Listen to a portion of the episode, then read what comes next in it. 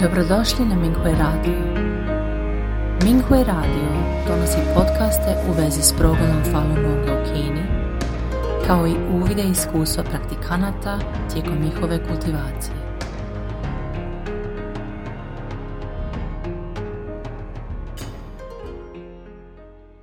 Slijedi članak iz kategorije poboljšanje samog sebe, kojeg je napisala Falun Dafa praktikantica iz provincije Hebei u Kini.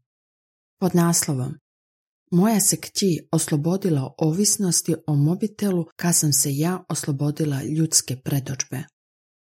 Primijetila sam da moja kći, Mei, posljednje vrijeme nije toliko ovisna o igranju na mobitelu.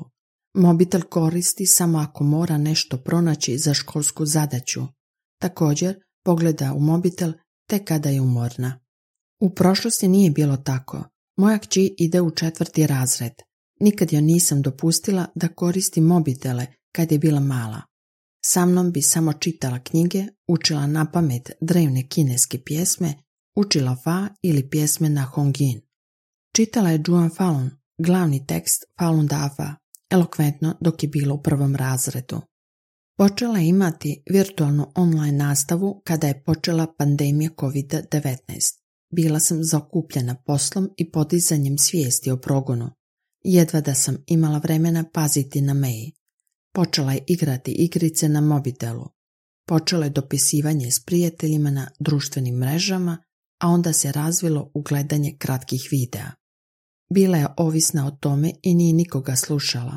Mei je uvijek sa sobom nosila mobitel i više nije čitala knjige niti se igrala sa svojim igračkama.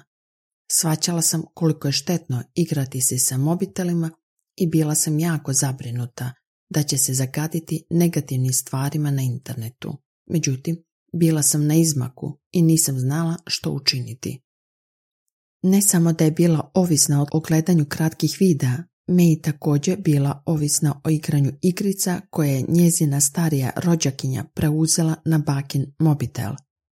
Igrice je igrala tijekom cijele ljetnje pauze i tijekom osmodnevne pauze u listopadu. Molila da ode u bakinu kuću kad god nije imala zadaću. Izmakla je kontroli jer je igrice igrala na svom mobitelu, bilo kada i bilo gdje. Propuštala bi obroke i odustala od ispravljanja pogrešaka u zadaći. Ostajala bi budna do kasno u noć u bakinoj kući igrajući igrice na mobitelu. Znala sam koliko je štetno igrati igrice. Mei me nije slušala, bez obzira šta sam govorila. Mei nije mogla odložiti mobitel, čak ni kada sam je pokušavala natjerati. Nisam joj ga mogla oduzeti jer bi mi se svaki put suprostavila. Osjećala sam da ne postoji ništa drugo što bi moglo učiniti da je spriječim da igra igrice na svom telefonu. Učitelj na Minhuin nedavno objavio nekoliko novih članaka. Učitelj je rekao u članku Držite se dalje od opasnosti. Početak citata. Ljudske vezanosti, ljudske predođbe i ljudske emocije. Kraj citata. Ovo je nateralo mnogi pratikante da razmišljaju o svojoj kultivaciji a mnogi pratikanti su također počeli gledati prema unutra. Jednog sam dana stalno razmišljala o ljudskim vezanostima, ljudskim predođbama i ljudskim emocijama.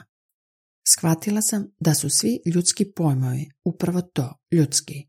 Hodamo stazom božanskog od dana kada smo se počeli kultivirati. Pratikanti bi trebali imati ispravne misli umjesto da probleme gledaju iz ljudske perspektive. Na primjer, Previše sam ozbiljno gledala na problem igranja na mobitelima. Nisam željela da Meji bude izložena mobitelima i loše sam se ponašala prema Meji. Što sam se više brinula o tome, to je situacija bila teže kontrolirati. Stano sam plašila Meji govoreći da će mobilni telefoni i igrice uništiti. Izgubila bih strpljenje i nisam imala suosjećanja. Ne samo da me Meji nije slušala, nego je također često imala napade bijesa. Shvatila sam da sam problem štetnosti mobitela shvatila preozbiljno. Jesam li tome predavala previše važnosti? Znam da mobiteli nisu izmislili ljudi i da im je svrha uništiti čovječanstvo. Ljudi ne mogu živjeti bez mobitela. Suvišno je reći da su mobiteli štetni za djecu i učenike. Učitelji i roditelji su na izmaku snaga. Ljudska bića nisu sposobna za normalnu komunikaciju i aktivnosti. Međutim, DAFA je bezgraničan. Kako bih mogla tako ozbiljno shvatiti problem mobitela? Nije li to davalo previše snage i važnosti pitanju mobitela?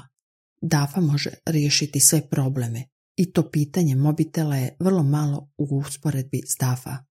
Nisam toliko vezana za mejne ocjene u školi i vjerujem da su njezina budućnost i sudbina unaprijed uređene. Bila sam zauzeta tijekom radnih dana i objašnjavala sam istinu tijekom vikenda. Stoga se nekad ne bih provela puno vremena s May. May me nije htjela slušati i često bi se ljutila. Shvatila sam da ne mogu dopustiti May da radi što god želi. To je vrlo neodgovorno, a kao pratikanti trebali bismo imati ispravne misli. Moram biti odgovornija za odgoj svoje čeri. Svako dijete dolazi na ovaj svijet zbog va. Imam odgovornost i obavezu odkajati May. Ja nisam samo njezina majka, nego što je još važnije, ja sam Dafa praktikantica. Nakon što sam se prosvijetlila u ovo pitanje, zamolila sam May da dođe sa mnom na grupno učenje FA. Bila je ovisna o igricama i nije htjela doći. Bila sam vrlo ozbiljna i naglasila sam činjenicu da ona više ne može igrati igre kako želi. Ovo je bilo ugađanje našoj demonskoj strani.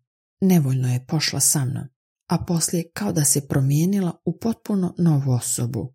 May je počela tečno učiti fa sa svima. May je počela mijenjati nabolje i govorila ljubazno. Bila je poslušnija i nisam se trebala toliko brinuti o njoj. Ovo je za mene bila vrlo drastična promjena. Znam da se to dogodilo jer sam se oslobodila svojih ljudskih predođbi. Učitelj je eliminirao negativne stvari. Dava je bezgraničan.